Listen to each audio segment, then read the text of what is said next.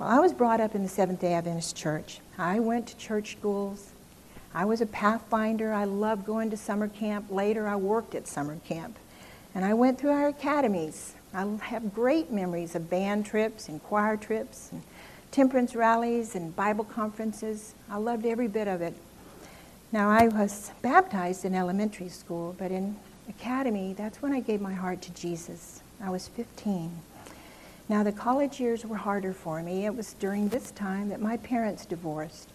And I saw the inconsistency and the prejudice within our church. And it caused me to withdraw for a while. And I had to ask questions that I think a lot of young people have to ask. You know, is this where the Lord wants me? Is the Lord here, even with the hypocrisies? Was I just growing up in some enchanted Seventh day Adventist bubble? Well, you know, God is good, and He knew how to answer every one of those questions. So when the time came for me to marry my college sweetheart, we both knew we wanted a Christian home, and we wanted a Seventh day Adventist home. Even with our problems, I knew the Lord had anointed this church and we had been given a higher calling. But now, with that said, six months before my wedding day, I realized I was pregnant. I was embarrassed to death. How can I face my church family? How can I break my grandmother's heart? And to make matters worse, I had a series of x rays on my lower spine for work. And I panicked. I called every physician I knew in the area that I worked with. And they all advised me abort the pregnancy, abort. It was never referred to as your baby or your child. So I called the abortion clinic. I found out how far along I had to be, how much it would cost, and I set a date. Now, you know, I must have been in a panic. I don't remember my husband's response at all when I told him. When I went to the clinic, I talked to a counselor first, but she wasn't a Christian, just a sympathetic ear. And she assured me at that time it was just a fuzzball.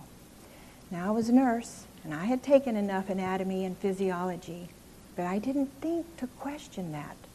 It was not a fuzzball at that time. Now, my life must have been in a panic blur for me to consider having this procedure without any anesthesia. I look back now and I can't even imagine where my mind was. I do know that I was scared to death. And the procedure was a nightmare. The pain was so bad, I lost consciousness. Now, when it's all over, I felt a sense of relief, but it was short lived and very deceptive. The fact of what I had done was harrowing, so harrowing that it just about destroyed me. I hated myself, and this man that I loved with all my heart and wanted to spend the rest of my life with all of a sudden became repulsive to me. I had all kinds of anger towards him. You see, the topic of abortion had never been a part of my life. I had no clue what the effect of making that decision would have on my life. Nobody talked about it. Now, I've taught my children since they were young that panic kills. To panic is the worst thing you can do because you're more likely to do something stupid and get yourself killed or someone else. Think it out. Keep your head. Now, I worked in a regional burn unit for a while, and we used to get some pretty nasty burns. And every once in a while, we would admit a victim who um, had actually run into a fire because they panicked instead of away from it. Well, when I found out I was pregnant, that's what I did. I panicked and I ran into the fire, and someone was killed. Now, after we'd been married for a short while, I remember getting up one night and getting the scissors and cutting all my hair off, stubs. There was to be nothing lovely about me. I was constantly punishing myself.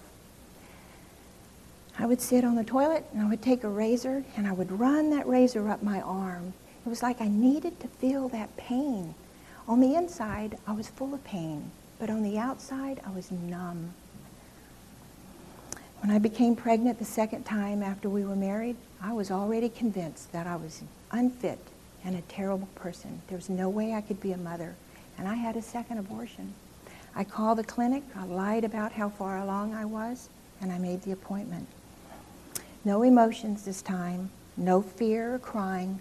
I went in, listened to the little speech, and got it over with. Now, just as that baby had been taken mercilessly from the security of my womb, my identity was being stripped mercilessly from my soul. Now, by this time, bulimia had complete control over me. Shame destroys, and I was being destroyed. It digs a big, ugly, deep hole that you try to stuff just to deal with the pain. I would stuff food down my throat till I could not swallow. And then there would become this enormous upheaval. I was getting it all out.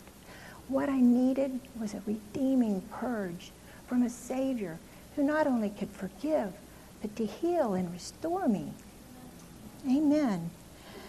So many of the joys of being a new bride were taken from me. I couldn't sleep at night, and I fought depression constantly.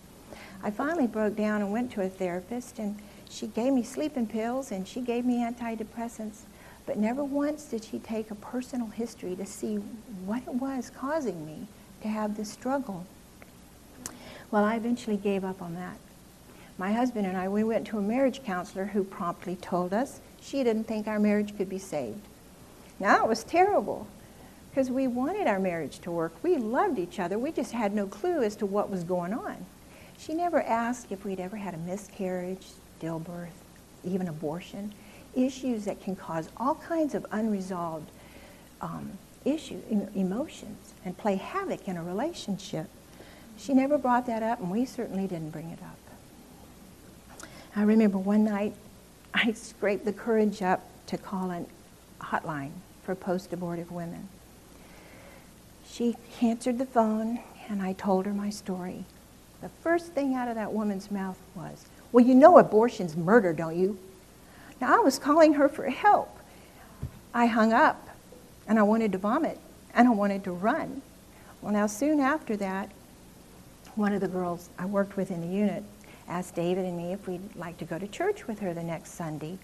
And we did. Well, wouldn't you know it? The sermon was on abortion. Now, this preacher was very loud and animated, and he ranted and raved about the sin of abortion. And finally, he came to the loud conclusion that the Lord would not and could not forgive a woman who'd had an abortion. Well, quickly he recanted those words but to me, sitting in that congregation, he confirmed all the reasons I had for hating myself. And I just sank deeper into my pit of shame. Now, those events shut and locked the door for me to talk about that for six years. And during those six years, I was on survival mode. The bulimia continued. I lived in secrecy. I had food hidden everywhere. And I spent money we didn't have you have to remember, my husband was a dental student. We were, you know, poor. Well, right when I hit rock bottom, my sister suggested that I go see a friend of hers. And I did. This woman was very, very kind to me. And she took me back to the feet of Jesus. I was so broken, I didn't know how to pray, so I would repeat after her. She would pray, and I would pray. And she gained my confidence so much that I decided to trust her with my deepest hurt and shame. I told her about my abortions. Now, she was very serious with me, but she didn't do anything to cause me to lose hope. And with her help, I was able to confess that sin. I was able to confess the sin of my abortions. Now, I will say that I didn't know or realize at the time that dealing with those abortions on another level was critical. There was more work that needed to be done. God is good to forgive us of our sins, but often those sins come with pain and grief and consequences that need to be dealt with. So often the issue is tucked away or hidden, and then those unresolved emotions come to the surface. Antoinette and I have spoke to so many post-abortive women. One in particular stands out in my mind, and she said, if I am forgiven, why do I still hurt? They don't realize there's more work. There's more issues that need to be dealt with. Now, it affected my life for another 21 years, and it wasn't until I had met Antoinette that I was to realize this. But before I continue from this point, I want Antoinette to come up and introduce herself and tell you a little bit about Mafkia and tell you her story.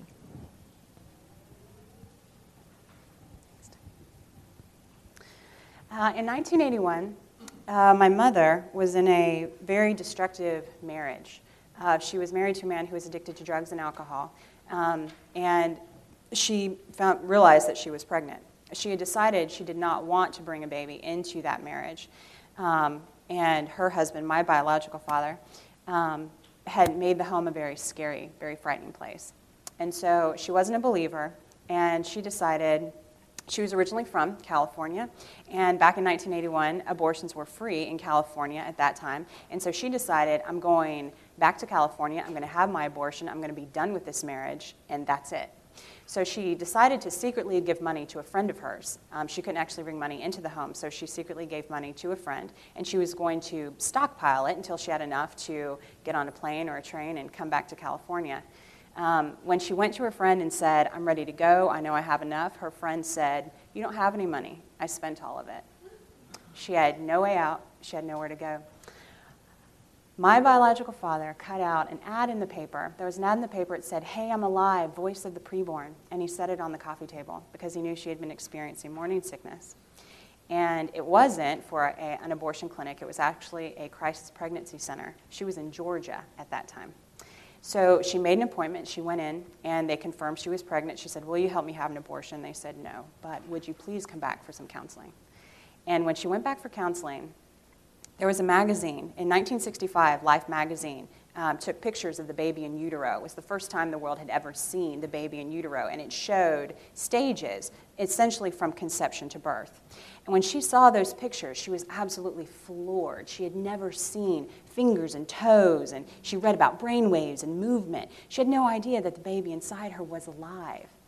And as she read that, the Holy Spirit just fell on her, and she became convinced no matter what happens. I'm going through it with my baby. Well, that was my mom, and the baby was me. I've, we've ministered alongside each other often, speaking on this issue. Um, I wasn't raised Adventist, however, I was raised as a Sunday keeper. And back in 2007, came across information that talked about the Sabbath and became convinced I need to start keeping the Sabbath. Um, I began attending a Seventh day Adventist church back in 2009, and um, eventually came across the church's views on this issue. And when I did, um, I was really quite um, saddened, saddened and really burdened um, because of our silence, but also, as Dianne has mentioned, because of um, the very large inconsistencies in our position. Um, uh, when I spoke to people about it, no one quite had an answer. Um, I was in law school at the time, and uh, a visiting couple at the church that I was attending there said, You know what? You don't not join. You join and you seek to change it, you seek to make it whole. And at the time, I sort of disregarded that statement, but as I thought about it, um, I became convinced this is my church. If I, if I can't join this church, there's nowhere else for me to go. And so um, in 2010 of September, I joined the Seventh day Adventist Church. And in January, uh, well, I should say springish, 2011, um, the Mafkia began. And in December of 2011, I met Dianne Wagner at GYC.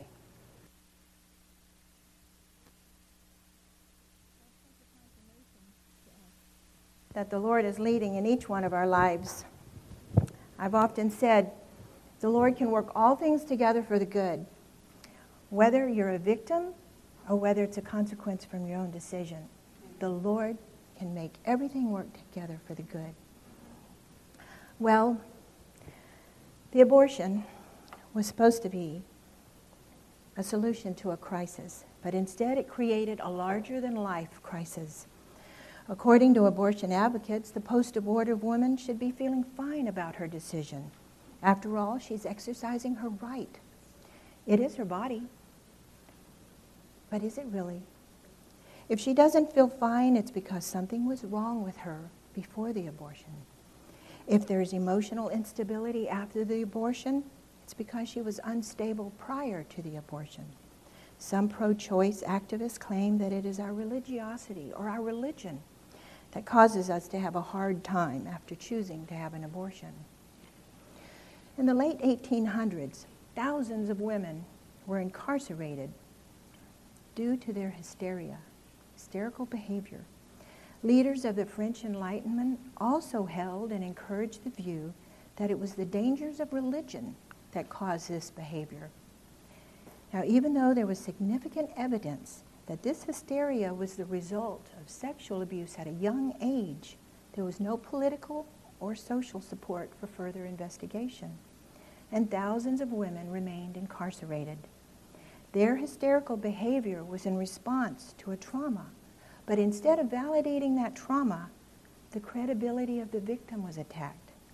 Psychiatrists and society preferred to think that the fundamental problem lay in the fragile nature of women themselves. The link between hysteria and sexual assault wasn't seriously explored until the 1970s.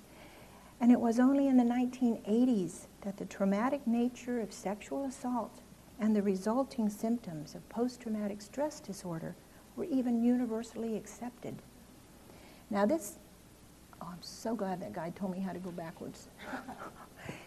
this same pattern of behavior was seen in, um, towards trauma in wartime under conditions of unremitting exposure to horrors of trench warfare during World War I. Men began breaking down in shocking numbers. Men began to produce symptoms that were like the uh, hysteria in women. They screamed and they wept they, compa- they became unresponsive. Now, the military authorities didn't want this to get out. They didn't want the imp- to have a negative impact on society.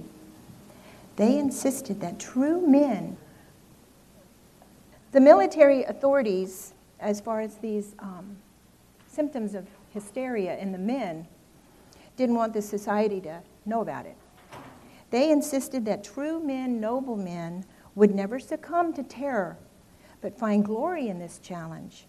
It was declared that men who were susceptible to the hysteria of women had defects in their masculinity. Once again, the credibility of the victim was attacked.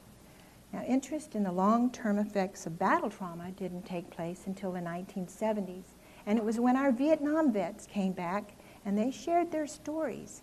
And by sharing their stories, they validated their trauma. Now, it was during this time that the definition of post traumatic stress disorder that we have today was developed. Well, sadly, many women today are locked in their own private asylums due to the trauma of abortion.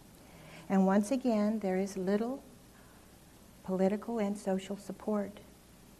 Prior to the 1960s, investigations on the effects of abortion concluded almost without exception that abortion inevitably causes trauma, posing a severe threat to psychological health.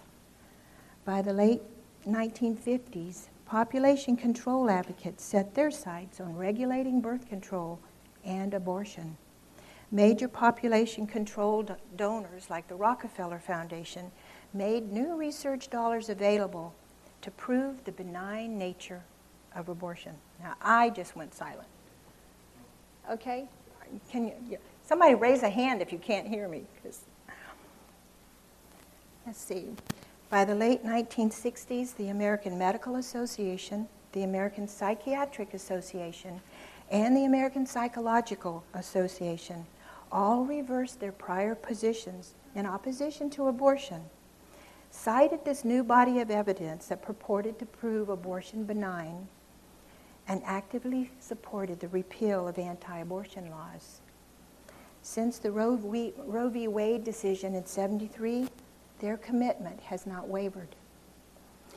Their reasoning began to suggest that the negatively affected women were those who were psychologically fragile prior to their abortions. Once again, instead of validating the trauma, the credibility of the victim was attacked. Now, a lot happened in the 1970s. In the late 70s, a few women who had had physical or emotional problems after abortion started banding together. And in 1982, the group Women Exploited by Abortion was established. This had a national impact by offering group and peer counseling to post abortive. Within a year, WEBA had chapters in every state with thousands of members. Now, at the same time, psychologists started seeing a trend in their patients, women who had a history of abortion, were also demonstrating clusters of symptoms that um, fit the criteria for post traumatic stress disorder. And it was Vincent Rue who first defined the um, post abortion syndrome as a variant of post traumatic stress disorder. Now, in the mid 80s, the Elliott Institute was established by David Reardon, and he began his research on the effects of abortion. Now, even though the American Medical Association calls it a myth, and the American Psychiatric Association attempted to squelch any recognition of post abortion trauma, the evidence that a traumatic nature, yeah, the evidence about the traumatic nature of abortion continues to accumulate.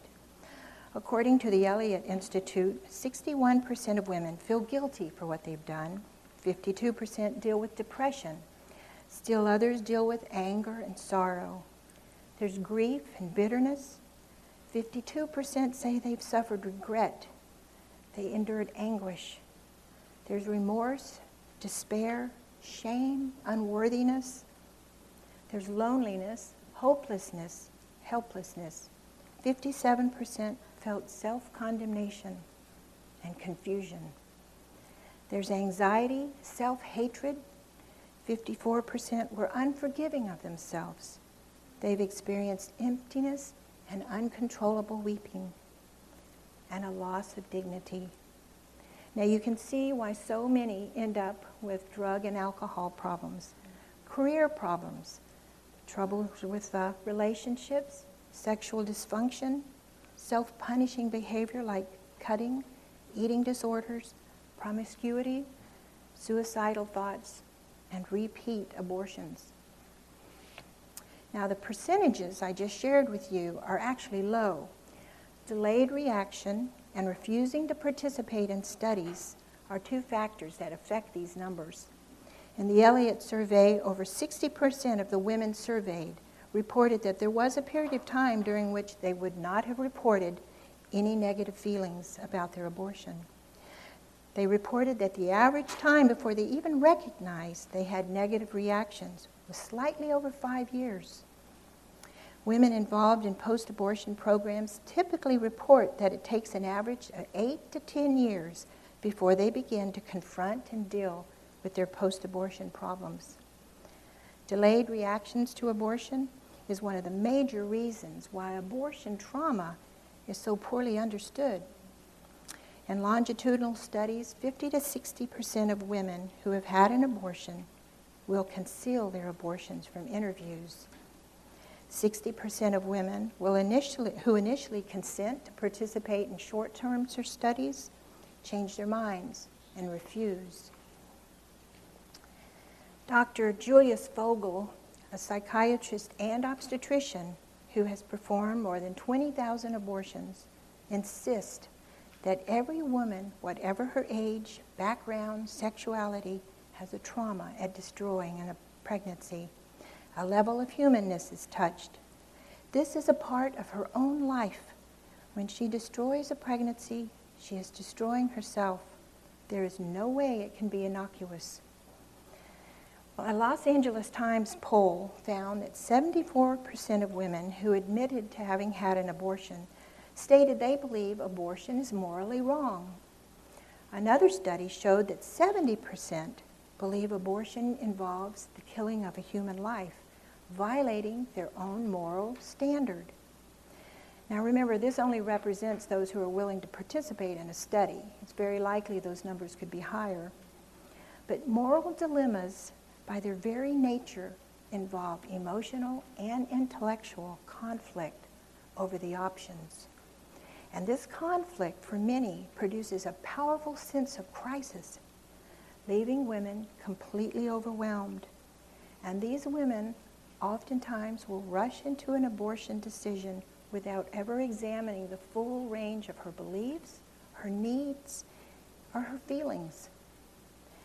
Now, another very sobering aspect of this is that those who are in a state of crisis are more vulnerable to outside influences.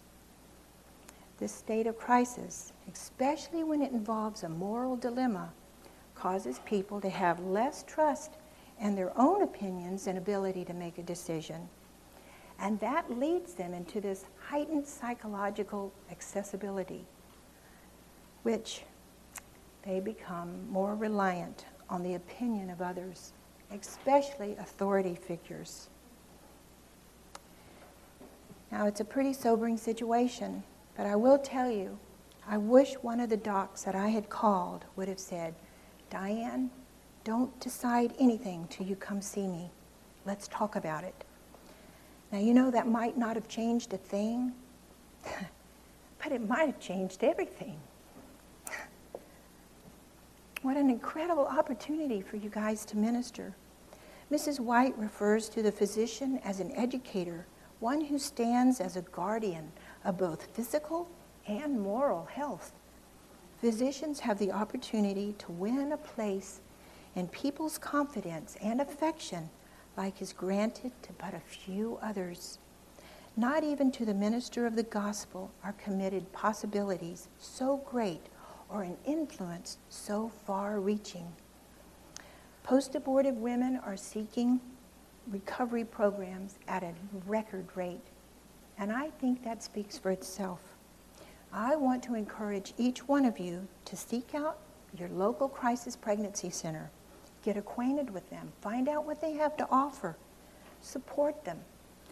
Often they have Bible studies for the post abortive women. It would be good for you to know that. Look into the retreats for post abortive women and men. If you do this, the Lord will send people your way.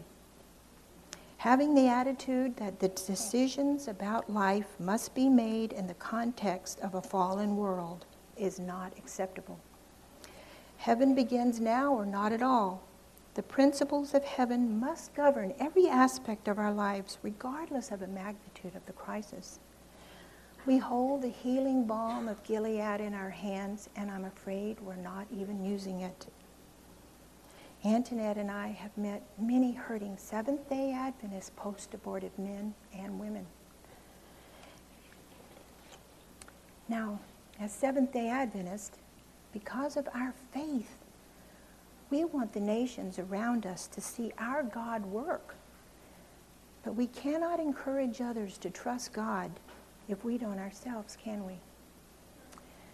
It was not until I attended a retreat for the post abortive that I understood the incredible need to have the trauma validated, deal with my denial, acknowledge my loss, and grieve. I had to for- confront my forbidden grief before I could finally forgive me. The few people that I had confided in through the years did not know the importance of encouraging me to get help. So I just want to encourage you to look into this and prayerfully ask the Lord how He wants you to minister, especially now that you know my story. Acts 26:18 tells us, "I am sending you to open their eyes and turn them from darkness to light and from the power of Satan to God, so that they may receive forgiveness of sins and a place among those who are sanctified by faith in me. Why are we called to share what is true? So that we can be a vessel through which the captive is set free. We share what is true so that by us, through us, by the power of the Holy Spirit, those who are dying can breathe new life. Our Savior raises the dead to life, not just for eternity, but in the moments, right here, right now, moment by moment. If we do not know what is true, or if despite knowing what is true, we waver, we gloss over it, we fail to raise the standard, how will those who are dying be brought to life? I once read a line from a book called Redeeming Love, and it said, Would you have her hang on her cross forever? The magnitude of that question is striking. There is a fundamental truth that unites every single one of us. Someone is going to hang on your cross. And there are only two choices it's either you or it's your Redeemer. Either we will yield our lives in humility to the Lord, accepting his sacrifice, or we ourselves will hang on our own cross.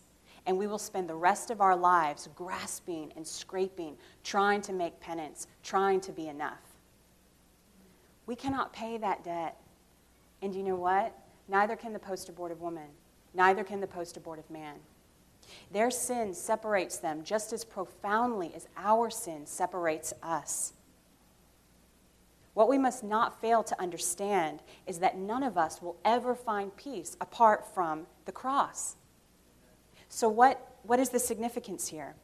If we excuse sin, if we refuse to call it by its rightful name, if we trivialize it, we, you and I, stand as a barrier to someone else finding redemption.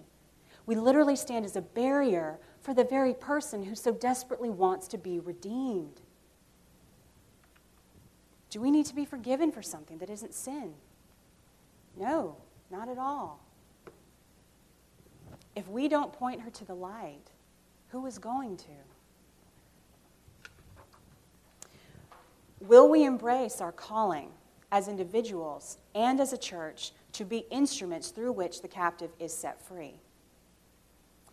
The tragedy and devastation in Dianne's story, remarkable, courageous woman to get up here and speak with you. The tragedy and devastation of her story is not unique to her story. As she shared, women have shared uh, unbelievable um, stories of condemnation and pain that they themselves have experienced, saying things like, you know, the enemy taunts me with condemnation like, the reason my children don't believe in Jesus is because I had an abortion. Please allow the weight of that condemnation to sink into you. The reason your children don't believe in Jesus is because you had an abortion. What is she going to do? How is she going to make that right? How is she going to turn back the hands of time so that she can be forgiven and set free? There is nothing that woman can do. She is literally up against a condemnation that she cannot escape. And consider the implications of that condemnation. The implication isn't just that, you know what, the Lord is not for you because you had an abortion. The implication of that condemnation is that the Lord is not for you and he is set against you. He is literally working against you. That comes straight from the enemy. What is she going to do? Where is she going to turn? Well, she's not going to turn to the Lord. She's not going to turn to the one who she also believes condemns her. And so what does she do? Well, she harms herself she cuts herself. She purges. She chases idols and lovers just like you and me, just like we do, desperate to be made whole. And the question that faces us is ladies and gentlemen, who is going to tell her the life giving, grace filled truth that she has been redeemed? That's you, that's me, that's us, it's we as individuals, it's, it's us as a church. We have a calling. We literally have a calling on our lives to be conduits through which the captive is set free. If we will do this, if we will take up our duty, if we will embrace this calling, we will watch as we will watch as our men and women are set free daughters, sisters, wives, mothers, fathers, husbands, sons, individuals, families, marriages, communities restored Will we embrace our calling? Will we embrace our duty to be a conduit through which the redemptive grace of the Lord can flow? My prayer is that our answer would be a resounding yes. The first step in embracing this duty, we have got to come to a right understanding of what was lost. And not just a right understanding, but an acceptance and acknowledgement. The post abortive woman is living with a pain that is staggering. And in order to reach her there, we have got to come to a right understanding of what she lost, an honest acknowledgement of what was lost. She's not mourning the loss of a clump of cells, she's mourning the loss of a human being. If our response to her pain, to her past, to her brokenness, to her despair is to dehumanize the unborn child or to trivialize the abortive act, we will not point her to the light. We will point her away from it. If we are going to reach her, we must honestly acknowledge what she lost a child made in the image of the Lord. Our value was established at creation, and it was fortified at the cross forevermore. The Lord, as creator, is fundamental to our purpose, our value, and our destiny. In Psalm 95 6, it says, Oh, come, let us worship and bow down. Let us, kneel, let us kneel before the Lord our Maker. In Isaiah 45 18, it says, For thus says the Lord who created the heavens, who is God, who formed the earth and made it, who has established it, who did not create in vain, who formed it to be inhabited. I am the Lord, and there is no other. In Isaiah 64 8, but now, O Lord, you are our Father. We are the clay. You are our potter, and all we are the work of your hand. Our value has been established through Scripture. In Genesis 1 26 through 27, it says, Then God said, Let us make man in our image. This is the Lord talking according to our likeness. Let them have dominion over the fish of the sea and the birds of the air and over the cattle, over all the earth and every creeping thing that creeps on the earth. So God created man in his own image. In the image of God, he created him, male and female, he created them. In Genesis 9, 5b through 6, from the hand of every man's brother I will require the life of man. Whoever sheds man's blood, by man his blood shall be shed, for in the image of God he has made man. In Psalm 139, for you formed my inward parts. My, my, um, what's unfortunate about scriptures like this is I think we've really lost the magnitude of what is being said. This is not a trite saying that we slap on the side of a coffee mug. This is the God of creation. Oh, excuse me, this is David talking about the God of creation. You formed my inward parts. You covered me in my mother's womb. I will praise you because I am fearfully and wonderfully made. Marvelous are your works, and that my soul knows very well.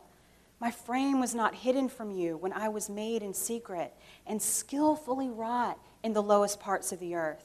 Your eyes saw my substance, being yet unformed, and in your book they all were written, the days fashioned for me, when as yet there were none of them. What about John 3:16? For God so loved the world that he gave his only begotten son that whosoever believes in him shall not perish, but have everlasting life. We are not merely human beings, we are human beings created in the image of the Lord. We are creatures who possess intrinsic value and eternal significance. It is the Lord that causes the sperm and egg to fertilize. It is the Lord that causes the zygote to form. It is the Lord that causes the embryo to develop. In the Psalms, David spoke of the value of the unborn even while he was yet unformed and forming.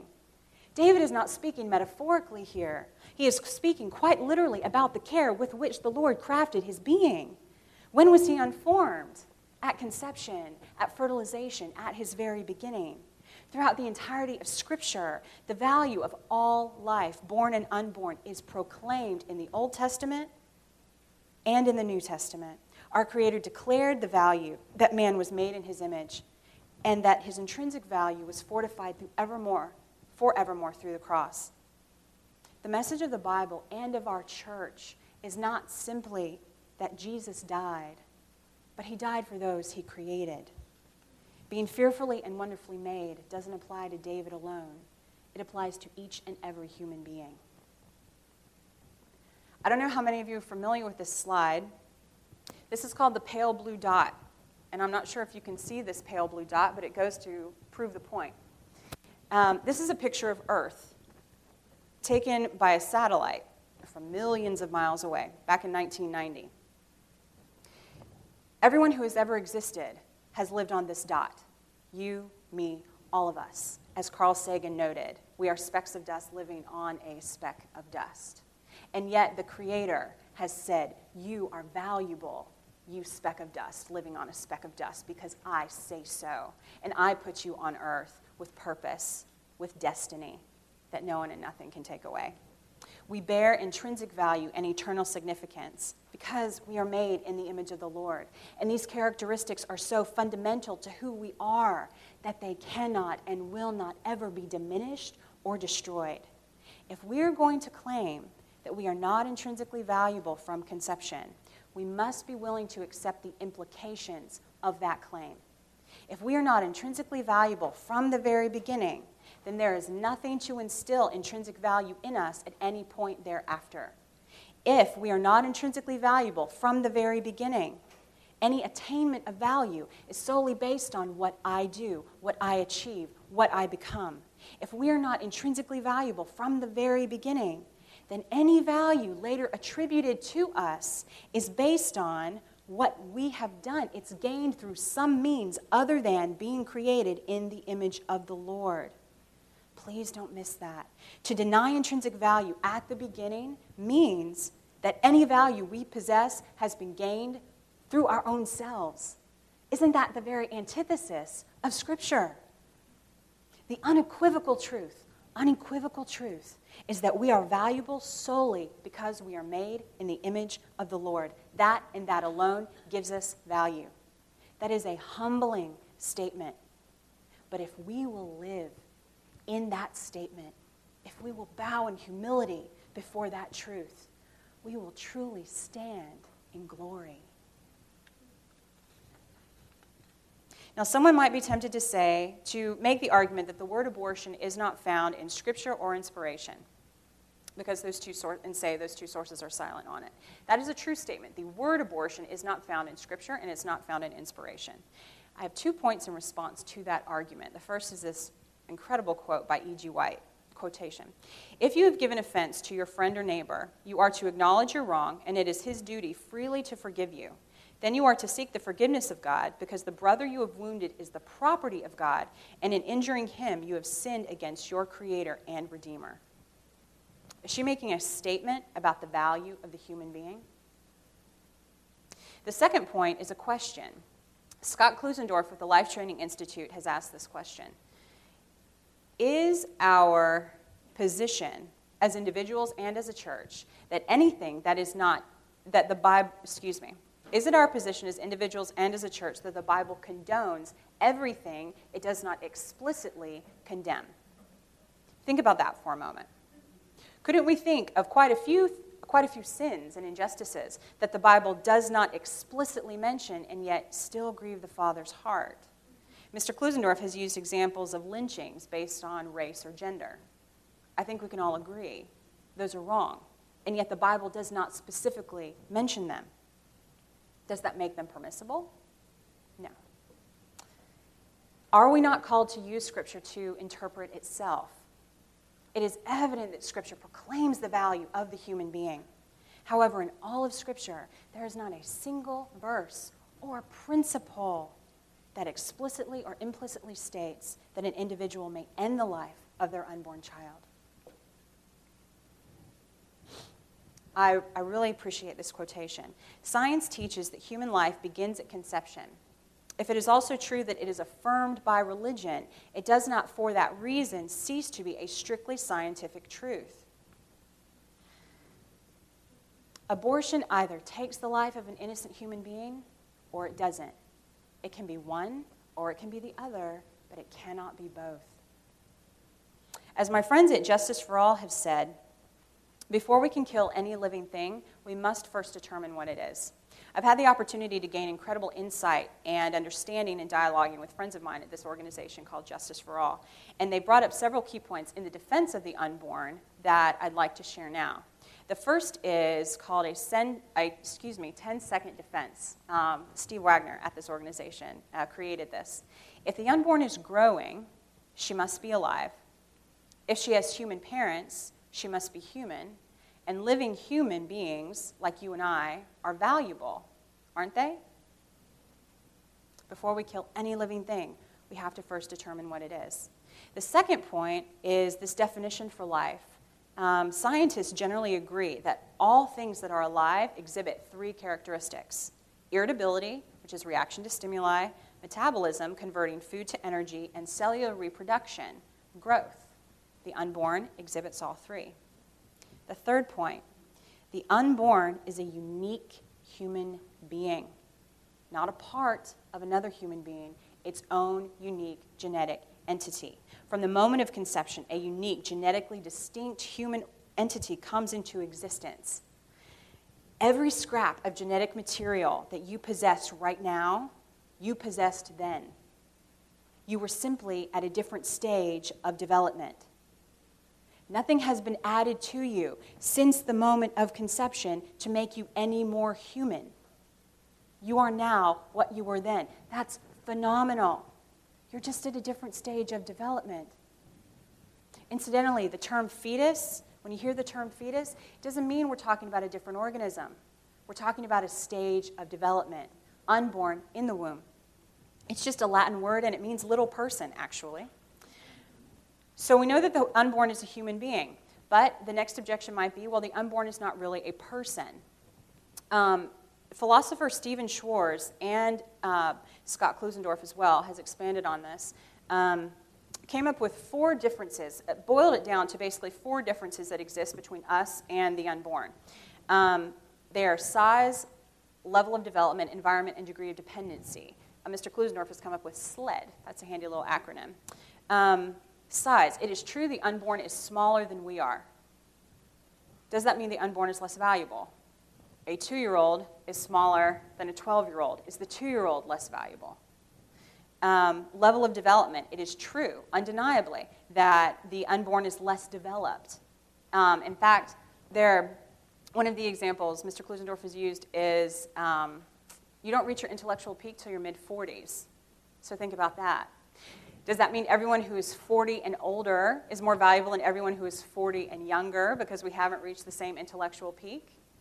If we're using level of development as the gauge for what is valuable. Environment. Um, it's true that the unborn is in the womb, but do you actually gain or lose value based on your location? Is that what determines value? What about degree of dependency? The unborn is extremely dependent but we can think of newborns or toddlers that are also extremely dependent on someone else. Doesn't mean they are actually less valuable. The reality is that all that is required for the unborn from conception is the proper environment and the proper nutrition. And they'll be born and they'll become like you and me. Actually, that's all that we require as well, is the proper environment and proper nutrition.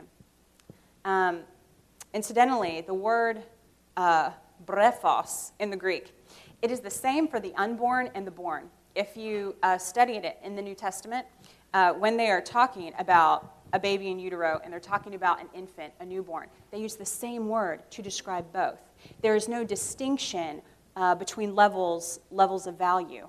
They're both referred to in the same way. We come back to um, something that we all need to contend with Abortion either takes the life of an innocent human being or it doesn't. It can be one or it can be the other, but it can't be both.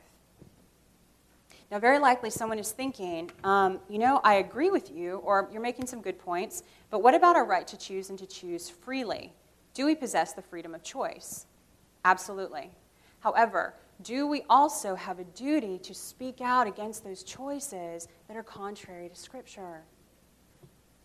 Just as our do we not speak out against adultery, lying, stealing, eating meat, even? How then can we stay silent on the issue of abortion? Just as our stance on adultery, stealing, and lying, it doesn't remove an individual's free will to engage in those acts, so too, speaking about the abortion issue, it does not remove an individual's free will to engage in that act. I want you to consider this the difference here. The first statement says, Abortion is wrong, and I will speak every truth I can to persuade you that abortion is wrong. Versus, Abortion is a tragic dilemma of human fallenness, and whether you choose to have an abortion thus ending the life of your child, or whether you choose against abortion thus protecting the life of your child, both decisions are morally acceptable. Both of these statements preserve freedom of choice. By making either statement, Am I removing the individual's free will? No. But what is the difference? The difference is the direction in which the individual is led. With the first statement, she is led, she or he is led to the light. With the second statement, they are led away from it. If we acknowledge our sin, it will be forgiven. But if we hide it, if we trivialize it, what is left to cover us? What if, as Dianne mentioned, what if just one doctor, just one, had had the courage to speak to her of her value and the value of her child? Remember Acts 26:18.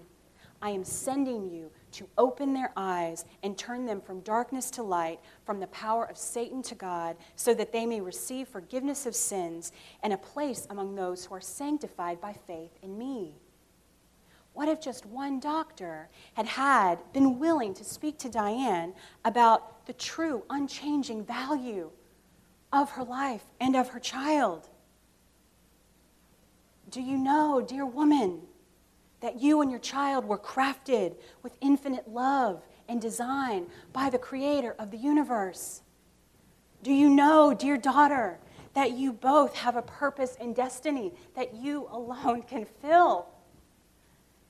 Do you understand that the Lord brought you into existence? Whereas before you did not exist. Now you do exist, and it's come by the hand of the Lord. Do you understand that the Lord brought this child into existence? Whereas before your child did not exist. And now he or she exists by the hand of the Lord. What if just one doctor had had the courage to speak to her in boldness and love? How might history have been different? Her life, her marriage, her child, her family, her community. It is by the grace of the Lord.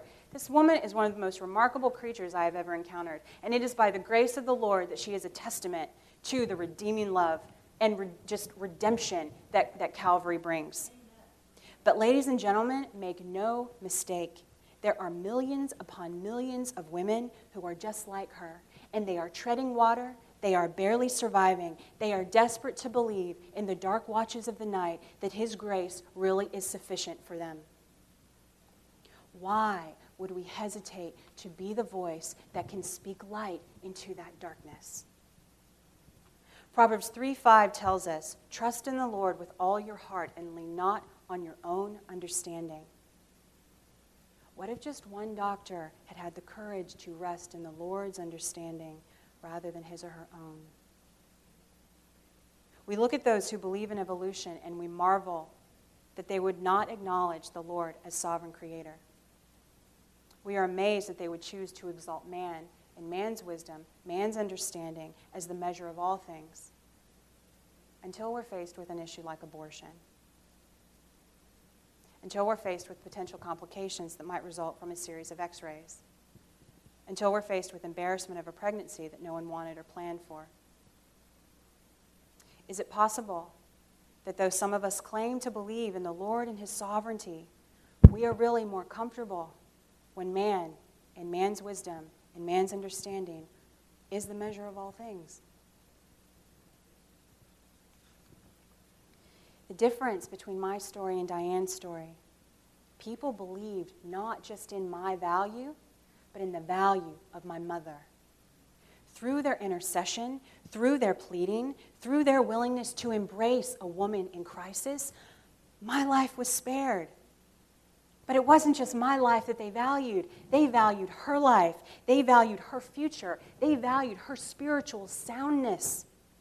For our sakes, they dared to go to those uncomfortable places. They didn't foresee that 30 years later, my life would be used to intercede in the life of another. They didn't foresee that 30 years later, I would meet a remarkable, amazing woman who was dying inside, but who was just waiting to be set free. This is what we have the opportunity to do as individuals and as a church to intercede not just for the life of the child, not just for the life of the mother, but for both. To intercede not just for the physical life, but for the spiritual life. I love this slide. the cross, where devastation and wreckage meet hope, where we breathe the free air of redemption, where dry bones live. This is the cross. This is life eternal.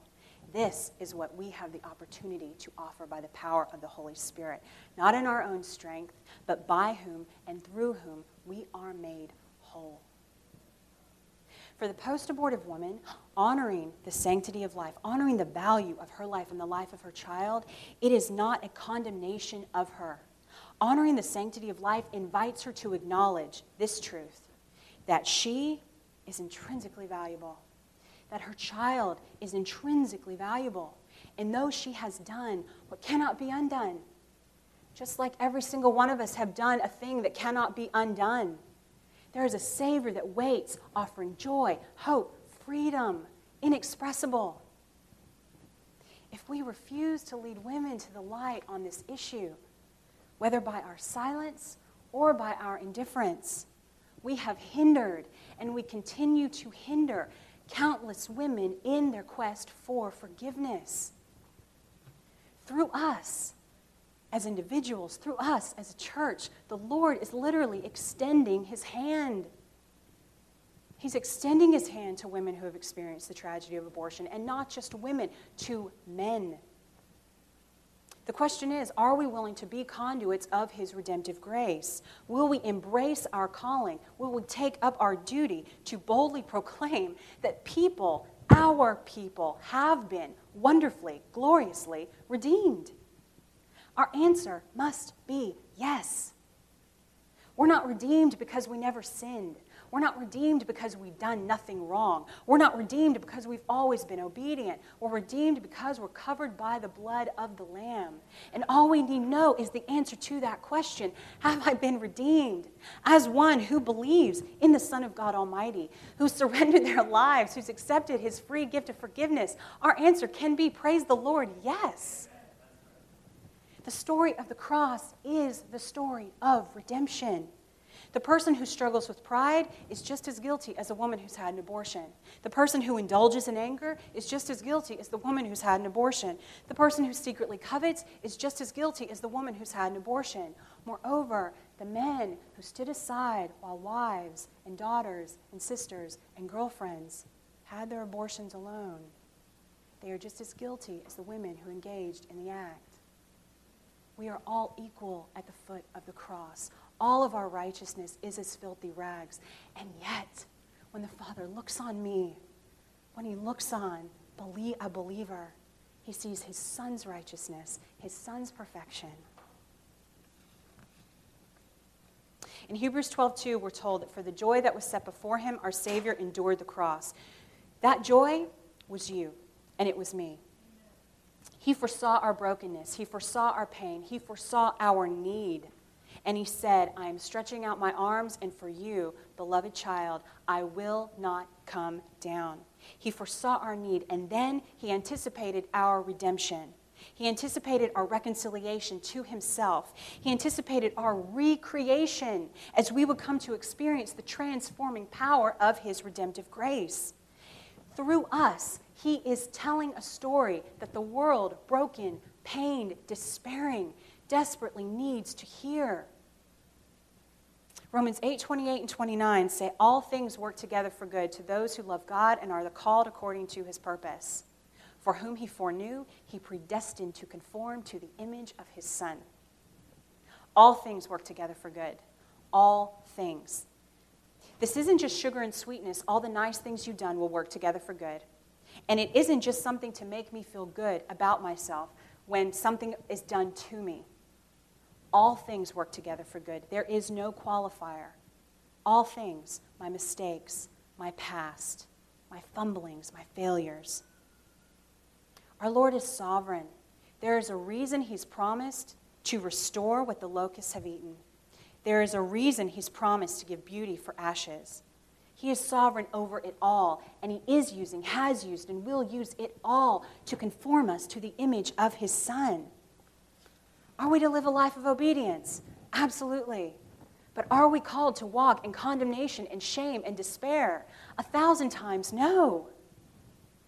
This is what we have the opportunity to offer to women and men who desperately need it. Listen to Dianne's story. This remarkable woman who has walked through the fire and she has come out vibrant and whole and free. And what the enemy intended for destruction, she is taking and sticking right back in his face because every single time she stands up and shares her story in any capacity, the Lord declares victory. Listen to my story as one who was literally rescued from the jaws of death. Listen and choose life. It's our time. Let me pray very briefly. Father, thank you so much for these people. I thank you for their willingness to come and give up an hour of their afternoon. I ask, Lord, that anything that was not from you, you would cause to fall away. But Father, everything that was spoken that is true, I ask that you would cause it to resound in the hearts and minds of these people.